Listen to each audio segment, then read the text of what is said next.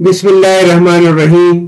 السلام علیکم۔ کالم شاہ محلہ فاروقی کے۔ آج پیش خدمت ہے کالم نواز شریف کی تصویر سینے لگ جا۔ یہ کالم اٹھائیس اگست انیس سو ستانوے کو شائع ہوا تھا۔ دنیائیں تین قسم کی ہوتی ہیں۔ ایک علمی، دوسری فلمی اور تیسری چلمی۔ پہلی دو دنیائیں تو اتنی معروف ہیں کہ ان کی تشریح کی غالباً ضرورت نہیں ہے۔ کسی کی سمجھ میں نہ آئے تو ہم اس کی مثال اس بات سے واضح کر سکتے ہیں کہ پہلی دنیا کی نمائندگی مولانا فضل الرحمان اور دوسری کی مسرت شاہین کرتی ہیں۔ چلمی دنیا ان دونوں دنیاؤں سے بالکل ہی الگ ہے اور ایک بڑے عجوبے کی چیز ہے۔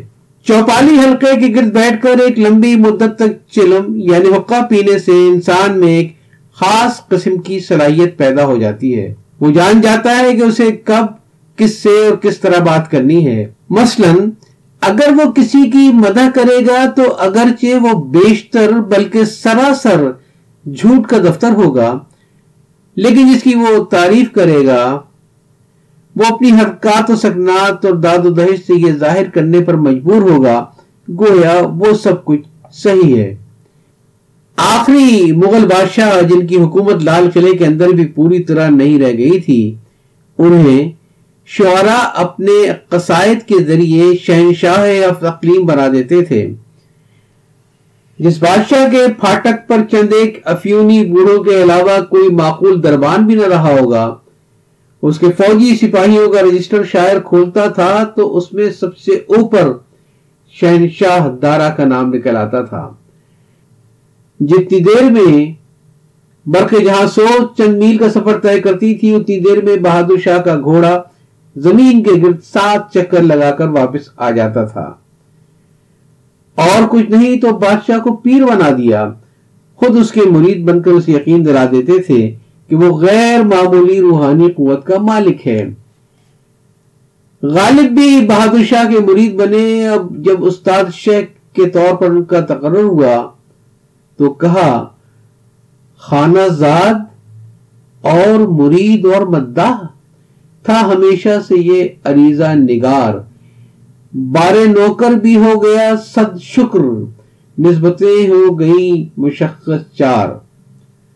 غز لوگ اپنے ممدوحین یا ان کی وفات پا جانے کی صورت پہ ان کے با اثر و رسا کی خوشنودی حاصل کرنے کے لیے کسی کو کسی کی تصویر چاند سورج میں نظر آتی ہے، کسی کو کسی کی تصویر پتوں اور پتھروں میں نظر آتی ہے۔ تقسیم ملک سے پہلے ہندوستان پر انگریزوں کی حکمرانی تھی اور پورے ملک میں چھ سو سے زیادہ ریاستیں قائم تھیں، جن پر راجہ، مہاراجہ، نوابین حکومت کرتے تھے۔ اس زمانے میں ایک نواب صاحب غالباً ریاست ٹوک کے حکمران۔ کو ان کے مصاحبین نے یقین دلا دیا تھا کہ وہ غیر معمولی طور پر مضبوط روحانی قوت کے مالک ہیں۔ جس طرح چند ٹھگوں نے تھوڑے تھوڑے فاصلے پر بیٹھ کر بکری کا ایک بچہ اپنی بغل میں لے کر جانے والے شخص کو باری باری یہ کہہ کر کہ وہ کتے کا بچہ لے کر جا رہا ہے۔ اتنا یقین دلا دیا کہ وہ اپنی بغل سے بچہ بکری کا یا کتے کا پھینک کر بھاگ گیا اور اسے ٹھگوں نے ہتھیا لیا۔ اسی طرح نواب صاحب بھی اپنے مصاحبین کی باتیں سن سن کر اپنے خدا رسیدہ بزرگ ہونے کے قائل ہو چکے تھے۔ نتیجہ یہ ہوا کہ اگر کوئی مصاحب سر میں شدید درد کی شکایت لے ہوئے آیا، نواب صاحب سے پھکوا کر پانی پی لیا اور آنن فانن اچھا ہو گیا۔ غرض ہر تھوڑی دیر بعد کوئی نہ کوئی مصاحب نواب صاحب کی کرامتی اعمال سے فیضیاب ہوتا رہتا تھا۔ اور اس طرح پیران نمی پرند، مریدہ می پرانند والی کیفیت قائم رہتی۔ بارہ ایسا ہوا کہ نواز صاحب ایک کمرے میں جائے نماز پڑھائے، نماز پڑھ رہے تھے، ایک مصاحب اس کمرے میں داخل ہوا اور باہر کھڑے دوسرے مصاحب سے کہا، حضور تو یہاں نہیں ہے تم تو کہہ رہے تھے وہ یہاں نماز پڑھ رہے ہیں. دوسرے مصاحب نے اظہار تعجب کیا، تھوڑی دیر میں پورے محل میں حیجان پھیل گیا۔ ہر شخص پریشان ہو کر ادھر ادھر دیکھ رہا ہے کہ آخر حضور کہاں چلے گئے۔ ادھر بھی یہ کیفیت کی نماز کے دوران یہ گفتگو سن کر نواب صاحب پریشان ہو رہے ہیں کہ آخر ان لوگوں کو کیا ہو گیا ہے؟ انہوں نے سلام پھیر کر ماجا دریافت کیا، اب نواب صاحب سب کو نظر آنے لگے۔ ہر شخص قسمیں کھا کھا کر یقین دلا رہا تھا کہ ابھی تھوڑی دیر پہلے تک نواب صاحب اس کمرے میں نہیں تھے۔ آخر اجتماعی فیصلہ ہوا کہ نواب صاحب نماز پڑھنے مکہ مکرمہ یا مدینہ منورہ تشریف لے گئے تھے۔ اب کیا تھا؟ درود و سلام کا متبرک سلسلہ شروع ہوا۔ میلاد کی پاکیزہ محفل منعقد ہوئی، جس میں نواب صاحب آخر تک بسط خوشو خضو اور انکسار کے ساتھ بیٹھے رہے۔ محفل ختم ہوئی تو لوگوں کو شیرینی کے نام پر حسب مراتب تحفے، تحائف اور انعام و اکرام عطا ہوا۔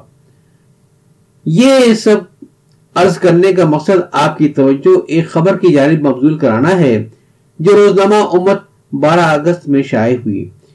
شیخ پورا سے آئی ہوئی اس خبر میں کہا گیا ہے کہ مسلم لیگ کے رکن پنجاب اسمبلی، میاں جاوید لطیف وزیر اعظم نواز شریف کی اپنے کمرے میں تصویر کو گرنے سے بچاتے ہوئے زخمی ہو گئے۔ تاہم، تصویر کے پیچھے رکھے ان کے لاکھوں روپے کے گمشدہ جی ہاں لاکھوں روپے کے پرائز بانڈ اور سرٹیفکیٹ کئی سالوں بعد مل گئے۔ چھوٹے میاں میاں جاوید لطیف، بڑے میاں میاں محمد نواز شریف کی تصویر کو غیر معمولی ٹیڑھا ہونے کے بعد سیدھا کرنے کی کوشش کر رہے تھے۔ فریم کا ایک کونا ان کے سینے سے لگ گیا جس سے وہ زخمی ہو گئے، لیکن وزیر اعظم کی تصویر کے پیچھے گرنے سے اپنے لاکھوں روپے کے گمشدہ انعامی بانڈ اور سروٹ دیکھ کر ان کی حیرت کی انتہا نہ رہی۔ رکن اسمبلی کافی عرصے قبل تصویر کے پیچھے یہ رقم رکھ کر بھول گئے تھے اور صبر کر کے بیٹھ گئے تھے۔ یہاں تک خبر میں کوئی بہت زیادہ خیریت نہیں تھی۔ سیدھی سادی بات تھی۔ تصویر کے پیچھے لاکھوں روپے کے بانڈ اور رکھ کر ایک ایم پی ایس آپ بھول گئے۔ وہ اسے تلاش نہ کر سکے۔ یہ بہت عام سی بات ہے۔ رقم کی کمی بیشی سے قطع نظر بہت سے لوگ اس صورتحال سے گزرے ہوں گے۔ لیکن خبر میں چوکا دینے والی بات اس کے آخری دو جملے ہیں۔ میاں جاوید لطیف نے بتایا کہ آج ایک دوست کو رقم دینے کے لیے پیسوں کی سخت ضرورت تھی۔ میرے محبوب قائد کی تصویر نے ہی مجھے چھپر پھاڑ کر میری ضرورت پوری کر دی۔ ظاہر ہے آخری جملے میں چھپر کا لفظ محاورتن استعمال کیا گیا ہوگا، ورنہ تصویر کے پیچھے کوئی چھپر نہیں رہی ہوگی۔ بہرحال آپ اس تاثر کا ازالہ کیسے کریں گے کہ جس محبوب قائد کی تصویر میں اتنی کرامات ہو کہ وہ مشکل وقتوں میں چھپر پھاڑ کر اپنے ایک متقد کو لاکھوں روپے دے سکے؟ خود اس کے جیتے جاگتے محبوب قائد کی قوت روحانی کا کیا علم ہوگا؟ اور اگر یہ بات عام ہو گئی تو خدا جانے بڑے میاں کے کتنے ہی ارادت مند انہیں فرید نواز کی ادائیگی کے لیے پلک جھمکتے میں مکہ معظمہ یا مدینہ منورہ پہنچا دیں گے۔ ماڈل ٹاؤن سے مکہ مدینہ کا فاصلہ ٹونک کے مقابلے میں یقیناً کچھ کم ہی ہوگا۔ میاں محمد نواز شریف صاحب ایسے عقیدت مندوں سے محتاط رہے تو یہ ان کے حق میں بہتر ہوگا۔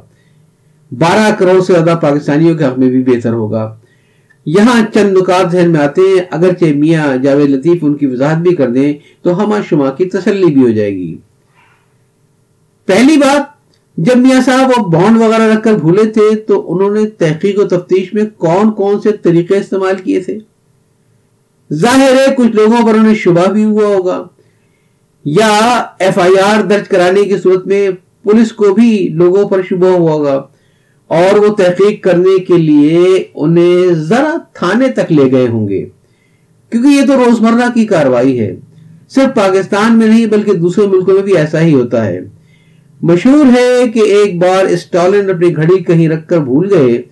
اسے چوری کا شبہ ہوا، اس نے اپنے چیف سیکورٹی افسر کو اطلاع دے دی۔ ہر طرف گھڑی کی تلاش شروع ہو گئی۔ چند گھنٹوں کے بعد اسٹالن کو خود اپنے تکیے کے نیچے گھڑی مل گئی۔ اس نے متعلقہ افسر کو اطلاع دی۔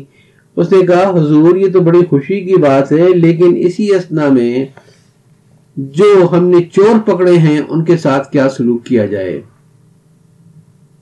اور اسٹالن وغیرہ کو یاد کرنے کی کیا ضرورت؟ یہاں کراچی میں پچھلے مہینے کمشنر صاحب کی بیوی کے ہیرو کا سوا لاکھ کا سیٹ چوری ہو گیا۔ انہوں نے نہ صرف یہ کہ پولیس میں رپورٹ کی بلکہ تحقیق کے لیے پولیس پر دباؤ بھی ڈالا۔ اگر آپ کو اس کا نتیجہ معلوم کرنے میں دلچسپی ہو، تو سرافہ بازار کے زیر اتاب بعض سرافوں اور ان کے بعض ملازموں سے پوچھ لیجیے۔ معلوم نہیں سرافوں کی برادری نے مک مکاؤ کا فیصلہ کیوں نہیں کر لیا۔ سوا لاکھ کی حیثیت ہی کیا ہے؟ اورنگی کورنگی یا لانڈی، لیاری کے چند پریشان حال باپ اپنی بیٹیوں کو جہیز میں دینے کے لیے زیور خریدتے تو اتنے روپے تو ان سے بھی نکالے آ سکتے تھے۔ بہرحال، میاں جاوید لطیف صاحب بتائیں کہ اگر ان کے ملازمین میں سے کچھ نے چوری کا اعتراف کر لیا تو الف ان پر کیا گزری؟ بے، اب وہ کس حال میں ہیں؟ جیم میاں صاحب ان لوگوں کی تعلیف قلب کرنے کے کیا ارادہ رکھتے ہیں؟ دوسری بات، کیا میاں جاوید لطیف نے ایم پی اے کے انتخاب میں اپنے اساسوں کے ڈیکلیشن میں یہ واضح کیا تھا کہ ان کے لاکھوں روپے کے بانڈ کہیں گم ہو گئے ہیں، تاکہ اب جبکہ وہ مل گئے ہیں تو ان کے ڈیکلیشن کی مطابقت حقیقت سے ہو سکے۔ اس بات کا اندیشہ خارج سے قیاس نہیں کہ مجاز افسران گستاخی کا ثبوت دیتے ہوئے میاں صاحب کی اس غیبی اعانت کو ڈرامہ قرار دیں اور وہ اتنے رپو کی آمد کے لیے کوئی اور ذریعہ تلاش کرنے لگے۔ تیسری بات دراصل عام دلچسپی کا ایک سوال ہے، کیا وہ پرائز بانڈ تھے؟ اگر یہ پرائز بانڈ تھے تو کئی سال سے رکھے یا پڑے ہوئے لاکھوں روپے کے بانڈوں پر تو بارہ انعامات بھی نکل چکے ہوں گے۔ دوست کو رقم دینے سے پہلے ایم پی اے صاحب نے ان بانڈوں کو یقیناً چیک کروا لیا ہوگا، ورنہ احتیاطاً اب چیک کروا لے چوتھی اور آخری بات یہ کہ رقم تو ایم پی اے صاحب کے لیے آندھی کے آموں کی حیثیت رکھتی ہے۔ یعنی خدا نے چھپر پھاڑ کر انہیں یہ رقم دے دی ہے۔ ان کے محبوب کی تصویر میں یا خود ان کے محبوب میں بھی اتنی قوت نہیں ہے۔ لہذا ایم پی اے صاحب، ایسا کیوں نہ کریں کہ یہ ساری رقم یا اس کا بڑا حصہ اپنے محبوب قائد کے قرض اداروں فنڈ میں بطور عطیہ دے دیں۔ اور اس کا اعلان بھی کر دیں کہ رقم کے گم ہو جانے اور پھر مل جانے کے دوران میں خدا نے میاں جاوید لطیف پر اتنی مہربانی کی کہ وہ ایم پی اے ہو گئے، لہذا اب وہ کچھ کریں۔ اور ہاں ایک بات اور یاد آئی۔ تصویر کا کونا جاوید لطیف کے سینے میں لگا تھا، جس سے وہ زخمی ہو گئے تھے۔ براہ کرم میاں صاحب اپنی خیریت سے مطلع کریں تاکہ ہم سب کی تشویش رفع ہو جائے۔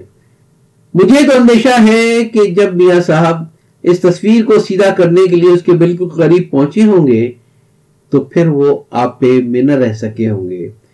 انہوں نے بربنائے عقیدت و محبت تصویر سے کہا ہوگا آ سینے نہ لگ جا، ٹھا کر کے۔